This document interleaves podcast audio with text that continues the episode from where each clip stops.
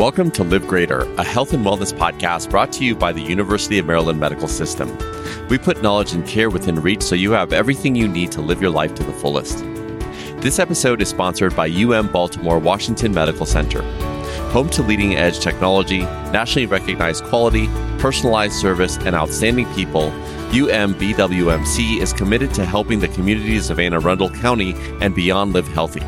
UM Baltimore Washington Medical Center, the right choice for care. I'm Prakash Chandran, and my guest today is Dr. Christopher Stack, Medical Director of the Stroke Program at the University of Maryland Baltimore Washington Medical Center. And we'll be talking about how to identify and prevent a stroke. Dr. Stack, thank you so much for joining me today. So, you know, a lot of people have heard about what a stroke is. They probably even know someone that's had one, but maybe you can start by just telling us a little bit more about what a stroke is. Yeah, thanks for having me.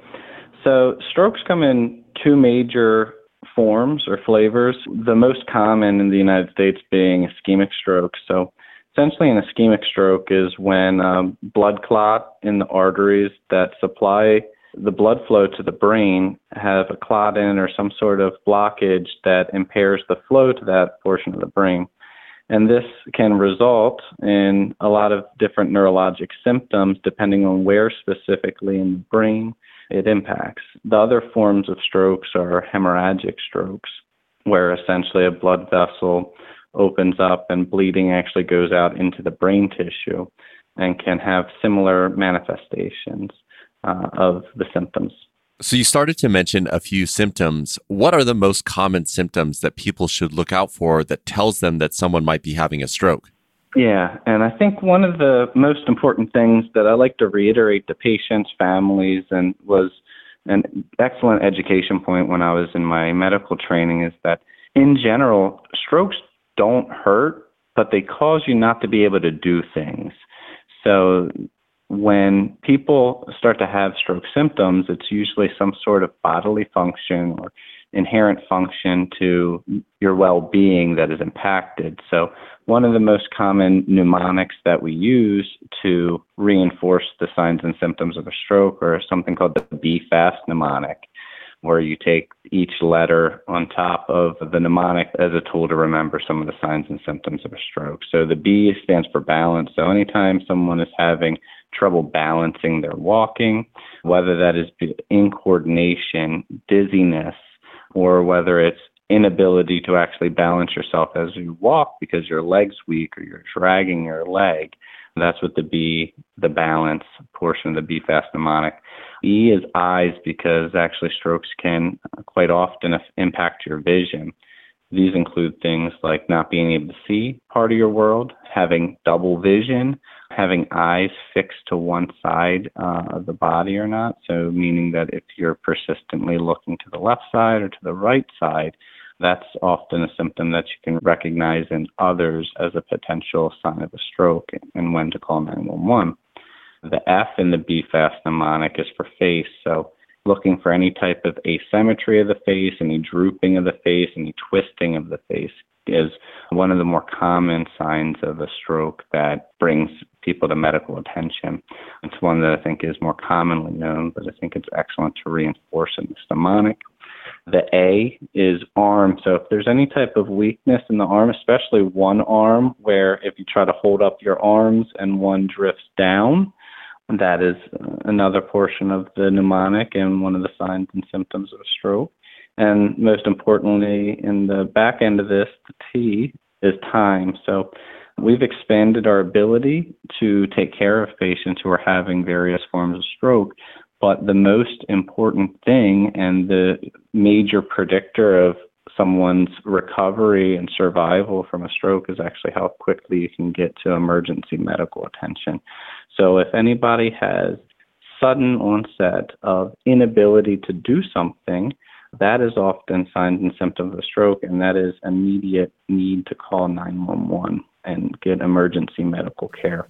Yeah, that is a very helpful mnemonic. And just to recap, it's B fast, and B stands for balance, E stands for eyes, F stands for face, A stands for arms, S stands for speech, and T stands for time. Is that correct? Yes, that's correct. Excellent. And you mentioned that time is of the essence when you recognize that someone is having a stroke. So if you do see someone exhibiting some of the things that we're discussing, what should you do? When you're recognizing a stroke in a loved one, the first thing that you should do is call 911. And the emergency services locally here in Anne Arundel County, we have ways that we designate where patients go in terms of the level of stroke care that they need. Our community hospital, Baltimore Washington Medical Center, is a primary stroke center where we can deal with any type of stroke patients. And the highest level or comprehensive stroke centers that have the capabilities of doing certain procedures for that. But again, the most important thing is call 911. The emergency personnel will be there to help. There is something that I often see as a stroke neurologist that I want to make sure that is publicly known what you should not do, even though a lot of people think you should do it. A lot of people take aspirin as if it's a heart attack. But as we talked about a little bit earlier, about there being two different types ischemic strokes, which are the clotting strokes, and hemorrhagic strokes, which are the bleeding strokes, we cannot tell which is which based off of clinical symptoms. So you could be giving yourself an aspirin, which does thin out the blood to a certain degree when you're having bleeding in the brain. And that is not a good thing to do. So call 911 and do not take an aspirin. Yeah, I, I see it a lot as a stroke doctor. And unfortunately, one of the first things that we do when you come into the emergency room is we go immediately to a, a CAT scan to take a picture of your brain and when there is bleeding on the brain, when you take an aspirin, that can worsen outcomes and cause the, the bleeding stroke to get bigger. So I reiterate that do not take an aspirin. Okay, well stated. So, absolutely no aspirin if you recognize that someone is having a stroke. I wanted to actually ask if it's possible to recognize if you yourself is having a stroke. You know, I imagine that you might be confused, that you're not able to say the words that you want to say, but is it actually possible for you to identify and take action? It all depends on where the stroke is actually impacting your brain. I would say a majority of the patients that I see actually recognize that they are having a stroke. Sometimes they're not able to communicate that fact because if it is affecting the language center of your brain, you're not actually able to communicate. You can't talk to people. But most of the times you are able to tell that. And if we go back to the Be Fast mnemonic, if you're noticing that your balance is off, if you're noticing that you're dragging one leg, if you're noticing that, hey, uh, my speech is a little bit off and my face feels a little bit funny, and you look in a mirror or you look in the, the selfie mode of your cell phone and your face is not symmetric, it looks droopy on one side. If you're having double vision, if you're having vision loss, these are things that you can actually recognize in yourself. And then to go back to the A, the arm portion, if you're just feeling weak on one side of your body, just trying to lift up both arms, and if one is kind of drifting down or you can't hold it up, that is a sign in yourself that you're having a stroke and you need to call 911 immediately. Okay, understood. So I want to move on to risk factors. Can you talk about some of the potential risk factors that could lead someone to have a stroke? The most common modifiable risk factor, meaning something that we can do to lessen your risk of having a stroke in the future, is blood pressure. So high blood pressure is highly correlated and associated and is a causative reason for having a stroke. In addition to that, high cholesterol, diabetes, atrial fibrillation, and one of the things that drives me a little bit crazy as a stroke neurologist is smoking and tobacco use, smoking, but we're not sure exactly of the associations with vaping and some of the newer forms of smoking that younger people are doing, but kind of the party line is that those things are associated with stroke and should also be avoided. So, those are kind of the five major risk factors. Other things that are associated with strokes and increase your risk of stroke living a sedentary lifestyle, eating an unhealthy diet that leads to excess weight, especially around the midsection, sleep apnea. Those are things that are also associated with stroke and increase your risk. Yeah, I was just going to ask you about the steps that one can take to lower their risk of having a stroke. You mentioned leading a healthy lifestyle, absolutely quitting smoking, eating well. These are all things that will help. But is there anything else that people should be considering? Some of these things you don't actually recognize in yourself unless you're seeing a healthcare provider.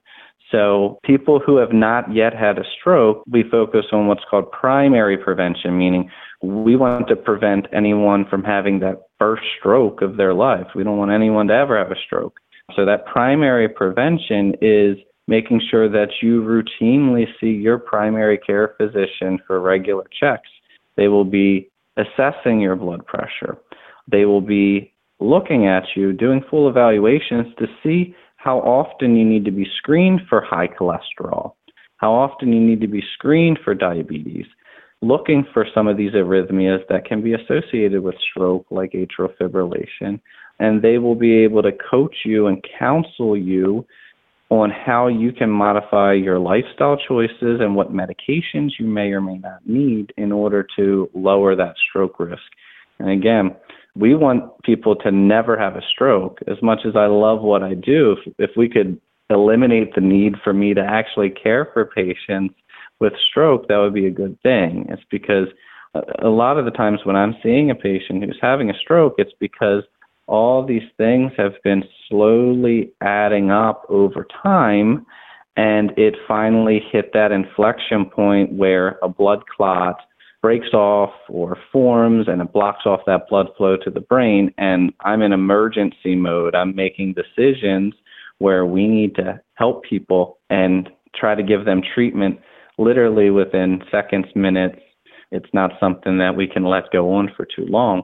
So if we can cut this off at the pass 10 years beforehand, when you're in your 20s, your 30s, your 40s, having a, a solid relationship with a primary care physician can really mitigate these things.